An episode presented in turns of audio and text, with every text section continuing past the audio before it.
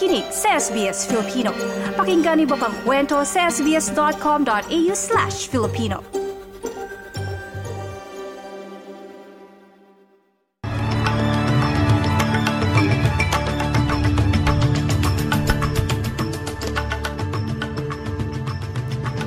Sa ulo ng mga balita, pagbabago sa industrial reform nakatakdang ipasa sa Parliament.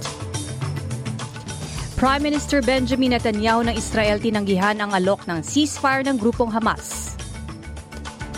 At sa Pilipinas, pito kataong patay habang mahigit apat na puang nawawala matapos matabunan ng landslide ang dalawang bus at mga bahay sa Davao de Oro.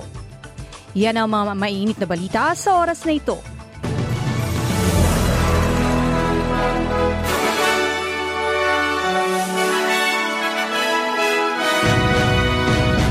Sa detalye ng mga balita, binatikos ng national leader na si David Littleproud ang mga pagbabago sa batas ng industrial relations. Sa ilalim nito, magiging madali at simple ang pagiging permanenteng empleyado ng isang casual worker. Mari mag-disconnect ang empleyado kung ramdam nila na natatakpan ng trabaho ang personal na buhay. Matapos ang ilang buwang negosasyon, nakakuha ang pamalaan ng pinal na boto, nakakailanganin nito upang maipasa ang reforma. Ngunit ayon kay Ginong Littleproud sa panayam sa Sky News, masyadong naging mapanghimasok ang pamalaan sa mga detalye. I think business and workers have sorted this out with this good old thing called common sense. Uh, they've used it in balance. So let me tell you, I don't think businesses and business owners are sitting there at night wanting to do work as well. They want to be with their families. And as the Prime Minister even said yesterday, where there is cases uh, where there's needed to be contact after hours, there's already arrangements that can be taken place between the employee and the employer.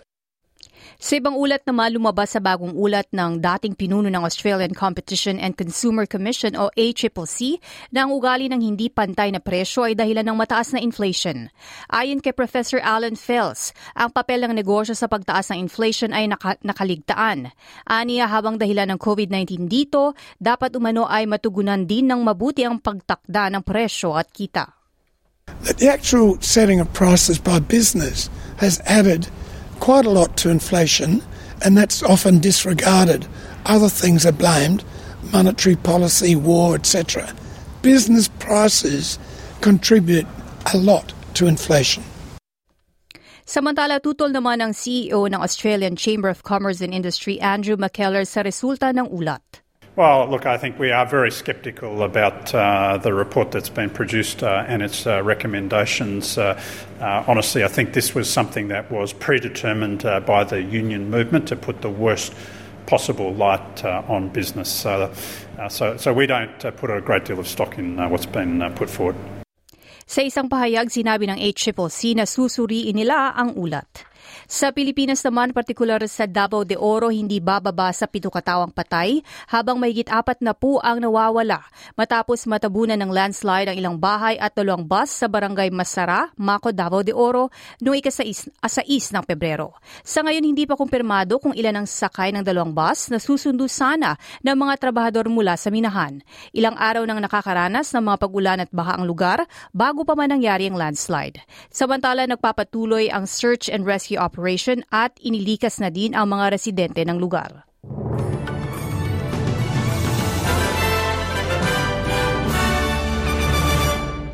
Balita mula sa ibang bansa, tinanggihan ni Israel Prime Minister Benjamin Netanyahu ang alok na ceasefire ng Hamas. Naglabas ang grupong Hamas ng detalyadong plano sa loob ng apat na buwan bilang sagot sa alok ng bansang Estados Unidos, Israel, Qatar at Egypt. Kabilang sa plano ng Hamas na ang lahat ng hostage ay papalayain kapalit ng daan-daang Palestino na bilanggo ng Israel, kabilang ang mga militante at pagtatapos ng digmaan. Tumanggi ang punong ministro sa alok. המשך הלחץ הצבאי הוא תנאי הכרחי לשחרור החטופים. The continuation of the military pressure is a necessary condition for the release of the hostages. Surrendering to Hamas's delusional demands that we heard now not only won't lead to freeing the captives, it will just invite another massacre. It will invite a major disaster on the state of Israel that none of our citizens would want to accept. Sa ibang ulat na nawagan ang mga organisasyon ng First Nations sa pamalaan na tuparin ang mga pangako sa kanila matapos lumabas ang Productivity Commission Report. Nalaman sa ulat na mahina ang nasabing reforma ng kasunduan at inirekomenda nila sa pamalaan na yakapin ang power sharing at greater accountability. Ayon sa CEO ng Yothu Hindi Foundation na si Dennis Bowden, nakakalungkot ang resulta ng ulat. Aniya, marami pa ang dapat gawin. Uh, obviously um, a, a, mechanism that triggers the action part of implementing these uh, um, closing the gap targets, so that we don't continue to con- constantly talk about it. Uh, we're not we're not spending our resources on uh, collection of data and statistics. We already know uh, the picture and and how it's been painted, and this is not news.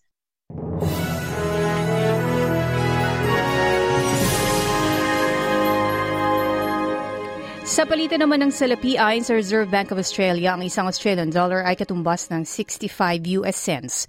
Mula sa Bangko Sentral ng Pilipinas, ang isang US dollar ay katumbas ng 56.26 pesos.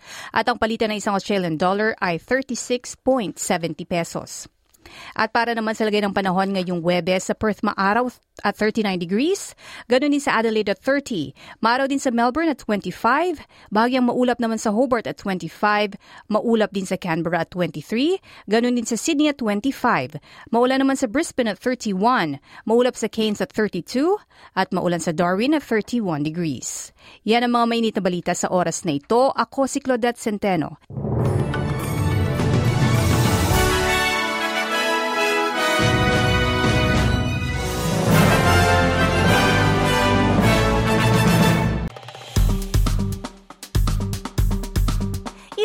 I-share, mag-comment, sundan ang SBS Filipino sa Facebook.